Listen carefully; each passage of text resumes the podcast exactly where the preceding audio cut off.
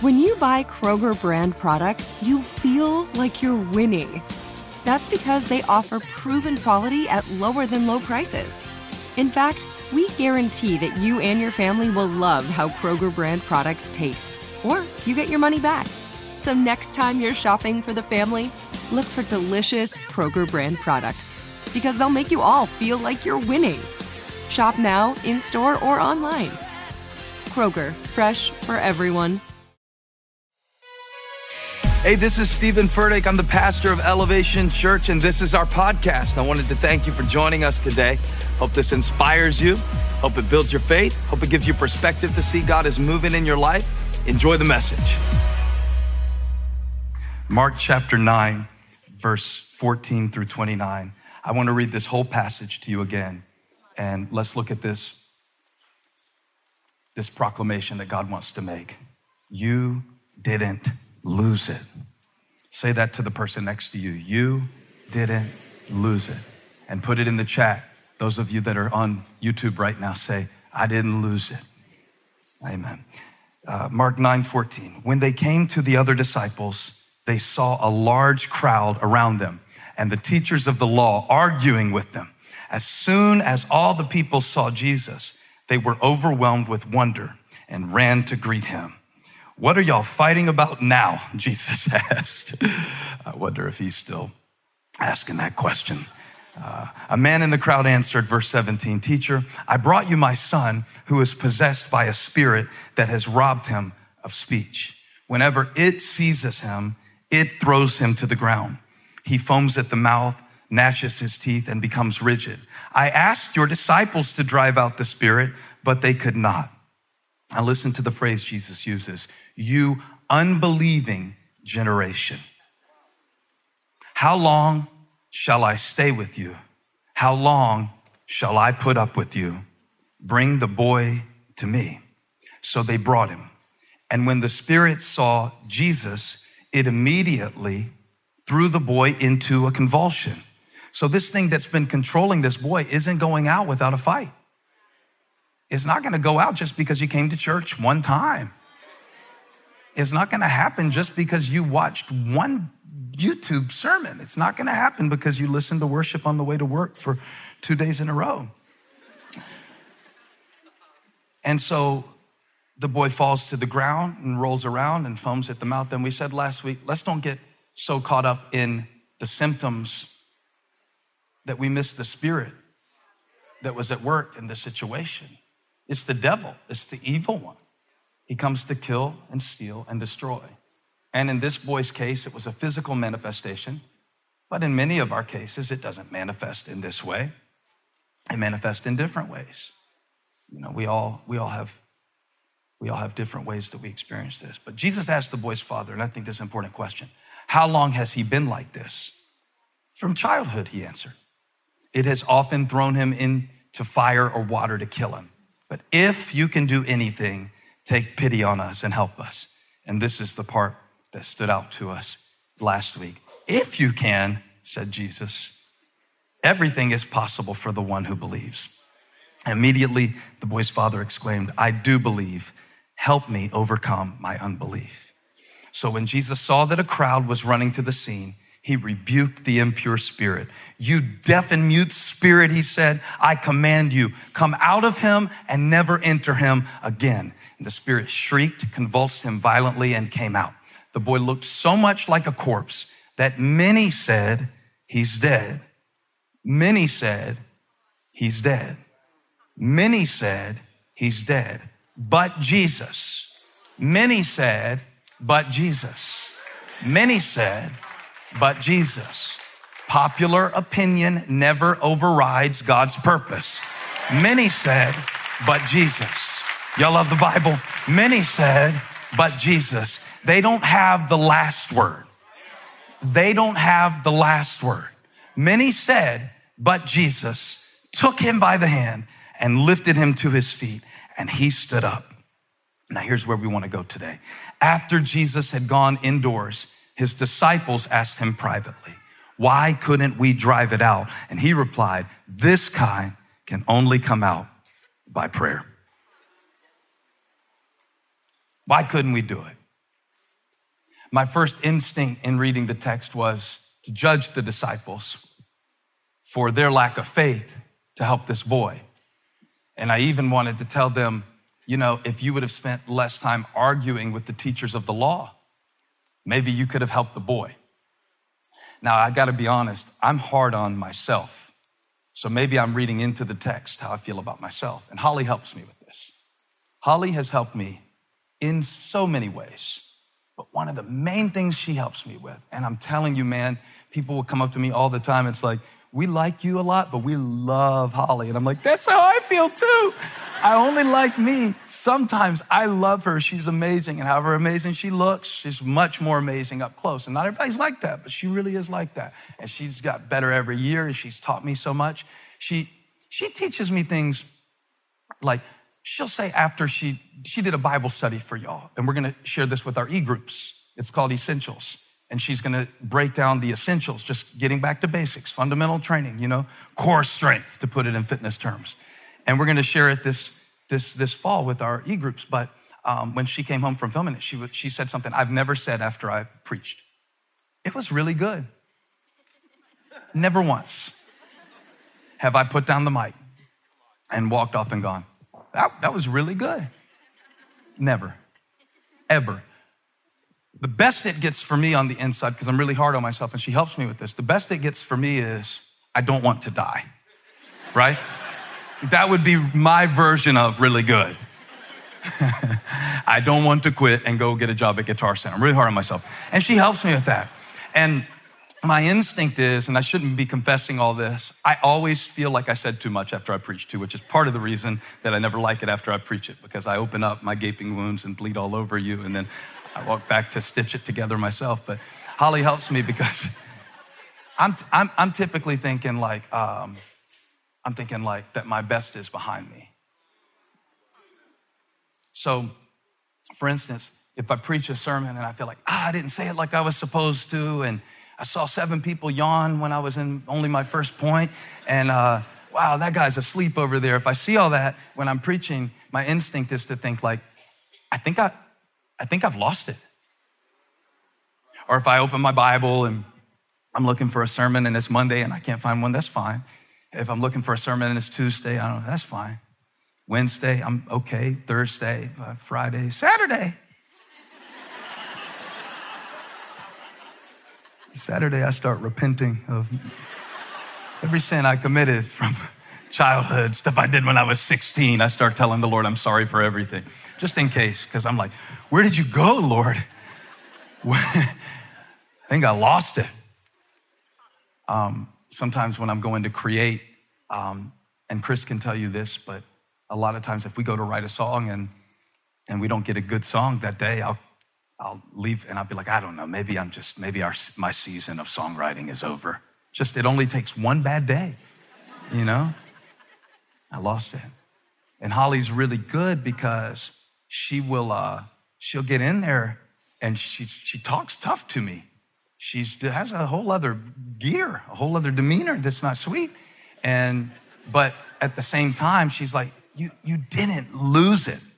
And she, she's, she's really good about getting me to see like that a bad day doesn't mean you're going backwards in general. I'm a catastrophizer, right? If I walk in the room and the church is kind of only like there's, there's not as many people as there were the week before, I'm like, it's over losing relevance, we're losing ground. It's terrible. I'm not bragging about this. I just relate to the disciples because I think they're afraid. They, they, they go to cast out this demon and they can't do it. And they're like, Jesus, what happened? Did we lose it? Because they did this before. They cast out demons before. It isn't like they never did it before, but they go to do it and it doesn't work. And then Bartholomew tries and it doesn't work and Andrew tries and it doesn't work. And then Judas tries, and you know it didn't work. And after they're all finished trying, because Jesus, now, now, Jesus is up on a mountain being transfigured. The voice of the Father is speaking over him. This is my son whom I love and I am well pleased in him. That's what happened in Mark chapter 9, part A. And he's got with him his favorite disciples, like you have your favorite kid. And uh, Peter, James, and John come back down the mountain only to find that the glory that they experienced and the radiance that they experienced on the mountain is not exactly in full operation in the valley. And isn't life just like that to where you have to get from the mountains of, of inspiration and encouragement and to get into the valleys of these hardships? And I'm now more than ever, I'm kind of looking at the disciples in a new light because I'm a middle aged man. And I know what it feels like to be like, this isn't working like it used to work. Or I go in the gym, I have to wrap up my elbow, my wrists, my wearing headgear before I go in there soon.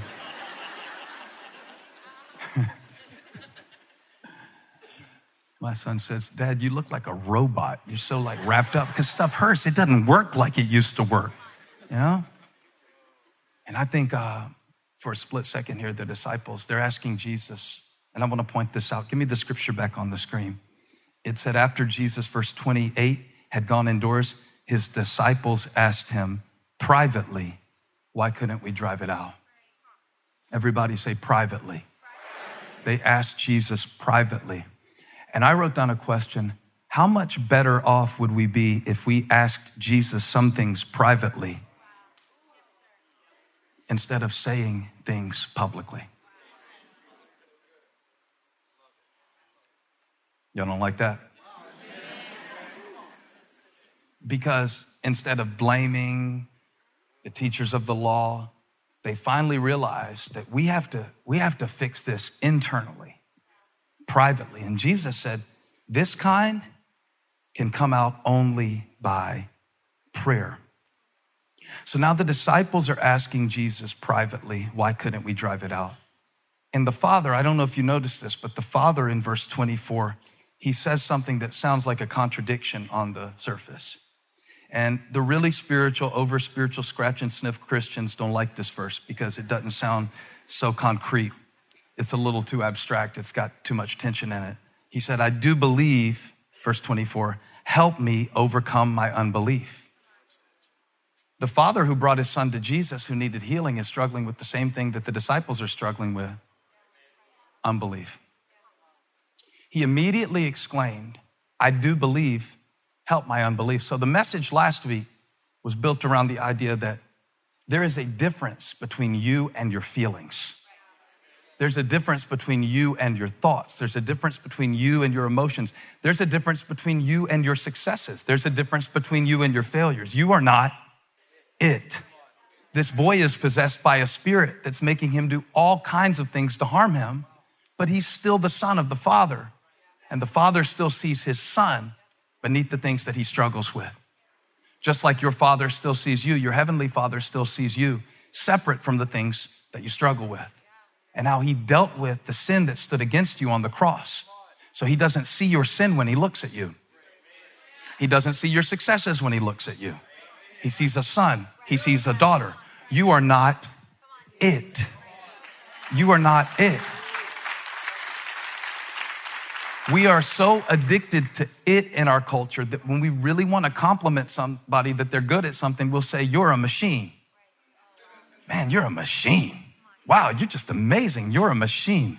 That's a downgrade. How did you take me out of the animal kingdom and make me a machine? How did you how did you demote me into what I just did? And so the trick is you can't let people do that to you positively or negatively. Right? You can't let people identify you with your gift because you're more than your gift. You can't let people identify you with your sin because you're more than your sin. You are the righteousness of God in Christ Jesus. You are made in his image and in his likeness. And the Father said, This is my son. Just like God the Father said over Jesus, This is my son. The Father in Mark chapter 9 says, This is my son. And he's got problems, but he is not it. He is not it. And the disciples are learning a valuable lesson, and the Father is learning a valuable lesson that in owning your doubts, you don't disqualify your faith. I do believe, help me overcome my unbelief. Now, there's a couple miracles in this passage. One is that the boy gets healed of his condition, and two is that the man asks for help. How many women know that for a man to ask for help is a miracle in itself? Now, not me. I ask Holly for help all the time. I, I particularly, this one of the things in our marriage, I told you that she helps me a lot. I am horrible about losing things and then freaking out and thinking it's gone forever. And Holly's more calm. So every morning we start our day with me losing my AirPods. Every morning. I know this is some real first world problems I'm telling you about up here, but every morning, this is the first thing we do. I don't seek the Lord. I look for my AirPods because I have sleep issues. So I always put something really boring in my AirPod to fall asleep to. And I spend the first 10 minutes of the day looking for the AirPod. And then after five minutes of looking for it, I ask you, I ask you, Holly, to help me and ask her to help me. And she does. She's been doing this our whole marriage because my first instinct is, it's gone. It's gone. It'll never be back again, whether it's sunglasses, AirPods, my anointing. I told you, my first instinct is it's gone. It's gone. I don't feel God's presence right now. I guess it's gone. I've been looking for my AirPods for 30 seconds. They're not here, they're gone. And she says, Do you think they got up and walked away? You put them in your ear seven hours ago. They are here somewhere. This is what she taught me. You don't know how to look. Y'all shut up. She said, You don't know how to look. I said, I looked. She said, You looked with your eyes. To really look, you can't just use your eyes. She said, this was several years ago. She said, I'm going to teach you how to look. She started picking stuff up. She said, See what I'm doing? I'm lifting while I'm looking. Woo! I'm lifting while I'm looking. See, I'm looking underneath stuff. I'm moving the pillow. I'm peeling back the covers. And God said, Some of y'all look, but you don't lift. You don't know how to look. So, in, in the past six months, you said stuff like this I've lost my faith. You didn't lose it, you just don't know how to look. Why were y'all shouting so much when I was talking about me and Holly?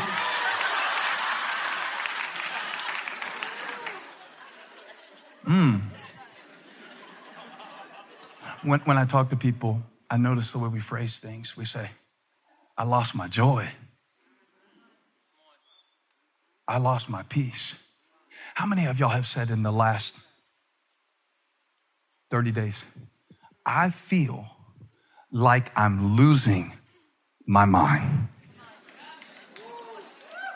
How many of y'all didn't even get that specific? Just, I feel like I'm losing it. You didn't lose it. You just have to learn how to look. And sometimes looking means lifting stuff, looking under stuff, not just walking in, it's gone. Well, I woke up in a good mood, but y'all just, devil just stole my joy. I guess he did. You left it lying right out for him to take. You didn't lock the door, roll up the window. No, I'm preaching to me. Because I'll say I lost it, but I haven't really even looked. I haven't even really looked. The man said, I do believe. That's why I brought my boy to you. I still have faith. But will you help me with my unbelief? Now, what I want to teach you today, there's a difference between having unbelief and being an unbeliever. He did not say, I'm an unbeliever. He said, I have unbelief. And when you have doubts about anything in your life, what God spoke to you, or even who God is, sometimes uh, many of us doubt the existence of God. That doesn't make you an unbeliever. There's a difference between having unbelief. Immediately, he exclaimed. Did you see that word? Immediately, he exclaimed. Immediately, he exclaimed, I do believe, but help my unbelief. And we understand that although his explanation was immediate, his unbelief probably came over time. Because his boy has been in this condition since childhood. And perhaps at the first sign or symptom that his boy had something wrong with him, he believed. But life has a way of layering unbelief. And beneath the layers of unbelief is still a you that trusts God. And we try to bring you into church sometimes and remove all of the doubts from the equation. We do that sometimes through preaching cliches or by making vague promises that you're going to make it to the other side and things like that. And I preach those things too, and sometimes they have value. But sometimes I think we we think that God is going to decrease our doubts. The Father in this passage prayed that Jesus would increase his faith. Help me overcome my unbelief. And he's shifted now. When he first started talking to Jesus, your disciples couldn't do it. The first instinct was to blame.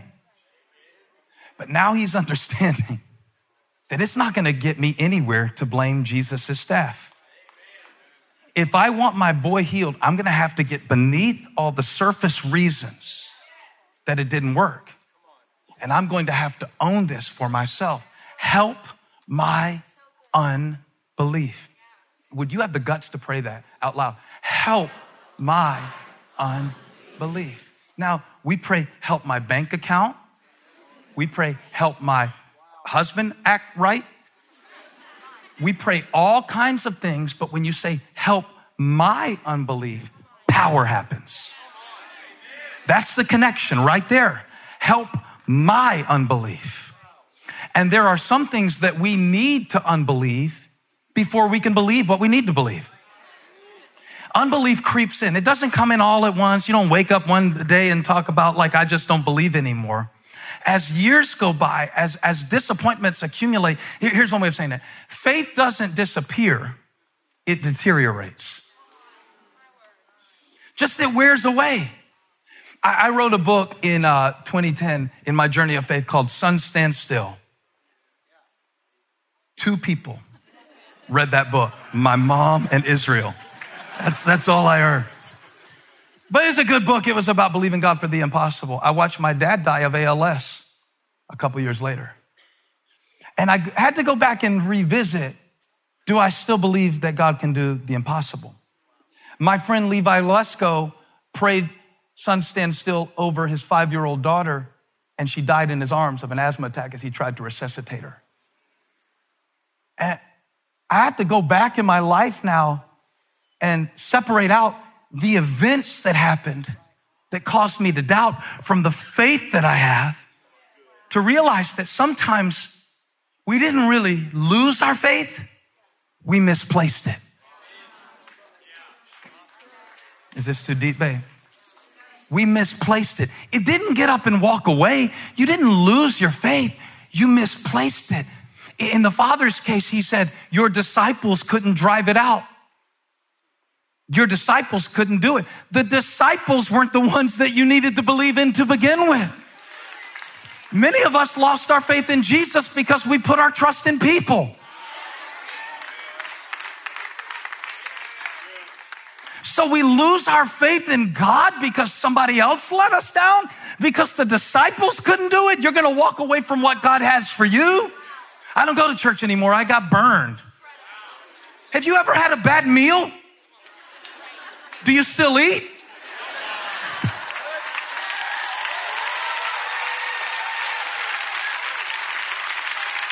Help my unbelief. I've watched my son like this so long. You know, when it's been so long like this, it just adds up over time to where uh, his first instinct is, I, I do believe, but will you help me overcome the part of me that doesn't? I'll never forget when I was in Orangeburg, South Carolina, preaching on a Friday night. And I preached a sermon back in the day on Jonathan from 1 Samuel 14, Old Testament character. He's the son of Saul the king. And I preached that thing for 1 Samuel 14, 6 so many times. I mean, I've preached it so many times. And I used to talk about how Jonathan said, uh, Perhaps the Lord will act in our behalf. Nothing can hinder the Lord from saving. And I talked about how that sounds kind of like he's, uh, he hadn't quite made up his mind. Nothing can hinder the Lord. Perhaps God will act. And I called it the perhaps paradox. Now, this was a little small church. And I don't know, was I 19 years old that this guy drove me back to uh, the host home where we were staying. And the guy's name was Rodney that was driving me. And on the way home, uh, you know, I'm insecure. So I said, How'd you like the sermon, Rodney? Well, I shouldn't ask that.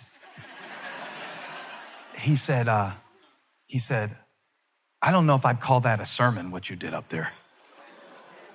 I'm not making this up. He said, There's no perhaps about it. If God said he'll do it, he'll do it.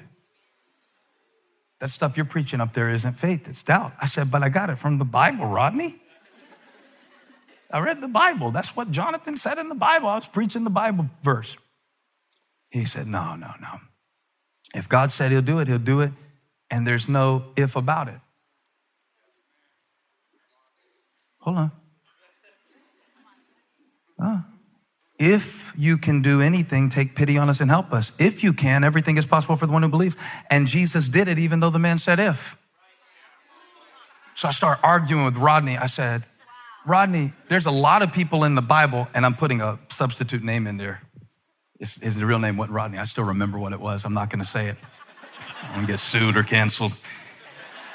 The man said, the man said, well, real faith in the Bible. I said, Moses had doubts. He said God couldn't use him. God got so mad at Moses that the Bible said his anger burned against him, but he still used him even though he had to give him Aaron to speak for him. You got more faith than Moses? I said, Abraham lied about his wife. I went through a whole list of people who doubted, but God still used them.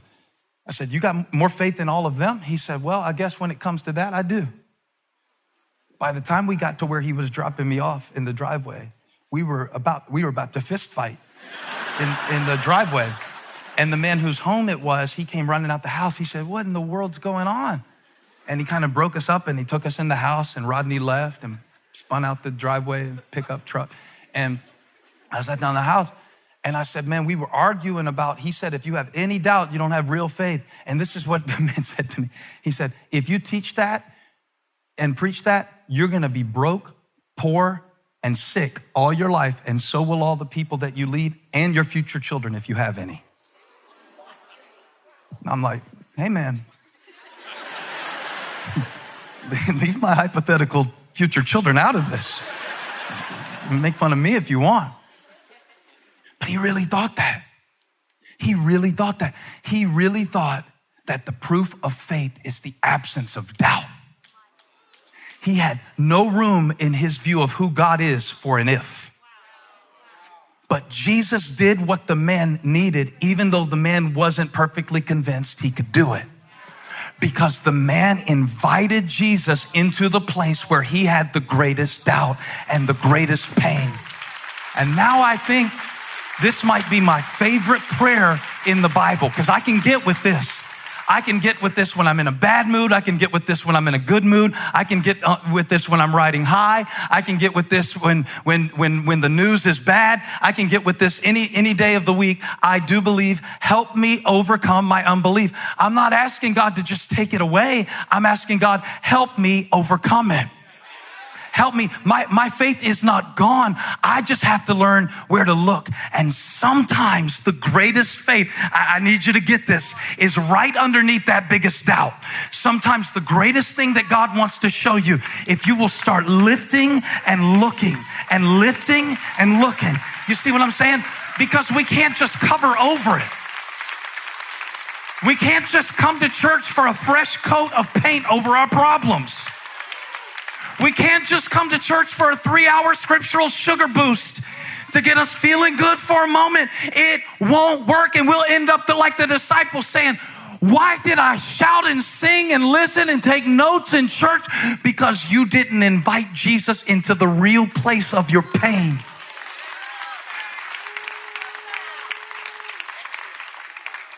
You didn't lose your faith. You just stopped looking at the surface. It's gone. It's gone. One boy broke up with you. I guess I'll never be loved. You're 14 years old. I guess it's gone.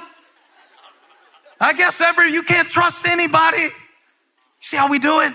It's gone. You have to know where to look. Can I, can I preach something else? Sometimes you are so intimidated by it that you forget about him. When Jesus saw that a crowd was running to the scene, is this good, y'all? Because this is good to me. When Jesus saw that a crowd was running to the scene, he rebuked the impure spirit. He didn't argue with the disciples, he didn't argue with the teachers, he didn't have to. He was bigger than it. So the disciples said, Why, why couldn't we drive it out? He said, Because you lost your focus. This kind can only come out through prayer when we think about prayer, we think about maybe like a list of things that we say to God. But God is showing me lately that prayer is more about a lens than a list. And it's more about what I see than what I say. So if my prayer is always just, let me, let me just say my prayers. And Jesus said this kind can only come out by prayer. The King James says, and fasting, but the original manuscripts don't say by fasting. And even the fact, look, even the fact that he said this kind can only come out by prayer, he's letting you know you can't do it alone. You can't do it alone.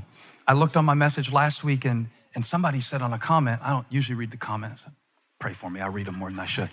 They said, you left out fasting. It said by prayer and fasting. They didn't get the demon out because they didn't fast. Isn't that just like us to think if we'll just do one more thing, if we just do one more step? But it was their inability to rely on God's power in them that got them in the predicament to begin with. He said it's only by prayer. I mean, it's intimidating. How dare we judge the disciples that they couldn't cast out a demon? That's like all the the out of shape people watching these Olympic athletes. Huh? Talking about, well, that was pretty good. I mean, second place, uh, it's all right. And I want to judge the disciples. Why couldn't you drive out the demon? You should have, you know, confessed the name of Jesus and prayed and fasted. I can't even get my kids to clean their room, y'all. And I'm going to judge the disciples for not casting out a demon. This is a demon that's been with this boy since childhood. How dare we judge them for that? It was intimidating. He said, This kind can only come out by prayer. This isn't going to be like one of your other problems that you can fix in your own strength. I wonder have you been have you been losing it because you've been fighting on the wrong level? One of my friends went into a business situation a few weeks ago, and he said when he pulled up to the person's house for the meeting, the house was so big and so beautiful that he lost his he lost his confidence. And he said, and I went in there and I, I thought, oh, I can't do this, I can't do this. When he went in to meet with the, the people, after he left, they sent him a text and said, You are amazing we have not stopped talking about how your spirit, and he's a great Christian. He, he, has an amazing, oh man, this guy, this guy changes the atmosphere of every room that he walks into. And he said afterward, they were texting me how amazing the meeting was and how they were so impressed with me. He said, I couldn't believe it because I went in so scared. And you know what I told him? I said, yeah, because you got so caught up in what you were walking into that you forgot what you were walking in with.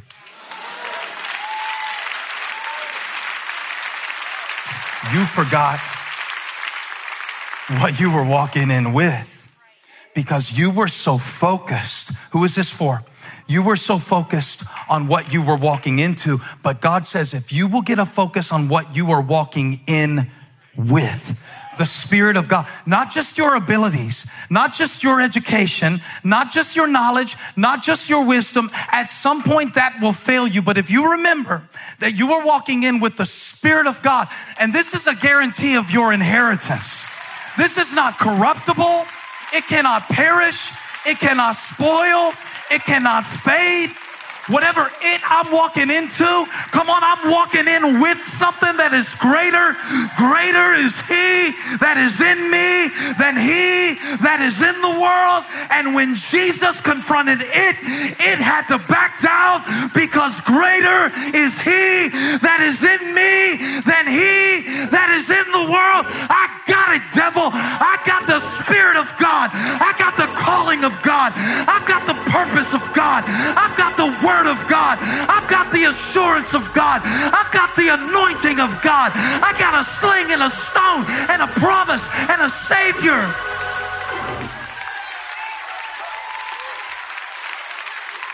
And I still got faith after all I've been through and all it cost me and all they took. It robbed my speech, but it didn't take my faith. I do believe. I still believe. So, so let me give you a scripture. Lift before you look. Lift before you look. Stop looking at stuff on the surface and saying, oh, there's nothing there. Lift before you look. This is what Holly taught me. It's not gone. You just haven't looked yet. You just haven't looked yet. You haven't looked, so you haven't seen the opportunity that's in this hardship.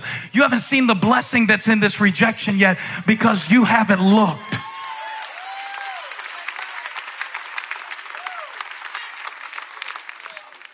I will lift my eyes to the hills. What did the psalmist do? He said, I've got to lift before I look. They looked at the boy and, and he looked dead, but Jesus reached down and lifted him up. Why? Lift before you look. Before you look at your schedule for the day, lift your eyes to the hills. You're to need help today, and you've got it on the inside. Don't look so much at what you're walking into that you forget what you're walking in with. Oh no, I'm a nobody with a somebody on the inside of me. I got to decrease so he can increase. I lift my eyes to the hills. I might be preaching for three people, but you haven't really looked yet. You've been saying there's nothing special about me. I don't really have a gift. I'm not anointed like those other people. I'm not called. I don't really see any benefit in this situation. You haven't really looked until you've lifted. And when you lift your eyes to the hills, the turning point for the Father is when he stopped looking at the crowd, stopped looking at the disciples, stopped looking at the symptoms and he finally saw Jesus. I see Jesus coming toward your unbelief, coming toward your struggle, coming toward your issue. Will you lift your eyes? Lift. Lift before you look. He said, I lift my eyes to the hills from whence cometh my help? It's not going to come from the disciples. It's not going to come from my own flesh. It's not going to come from my own solutions. My help comes from the Lord, the maker of heaven and earth. And he will not suffer your foot to be moved. The Lord keepeth thee. He will not slumber nor sleep. For the Lord is thy keeper. The Lord is thy shade upon thy right hand, and the sun shall not smite you by day, nor the moon by night. He that keepeth Israel shall preserve your soul, even forever more. Will you lift your eyes for a moment? You've been looking in the wrong places. You've been looking in the wrong places for your joy, for your peace You didn't lose it. You didn't lose it. You just need somebody to help you look. And that's what the Spirit of God does. He searches all things, He helps you look in the places where you haven't looked yet. You know, God has put His help on the inside of you. And I just want to help you look for a moment. Stand to your feet. One time, Paul prayed that the eyes of your heart might be open. The eyes of your heart might be open. Prayer isn't just about saying things to God, it's about seeing things as God sees them. I do believe. Would you say that? I do believe. Life has layered me with unbelief, but I'm not an unbeliever. I do believe. That's why I came today. I still believe. Sometimes my faith feels very weak and my joy feels very low. But I received this prophetic word today. I didn't lose it.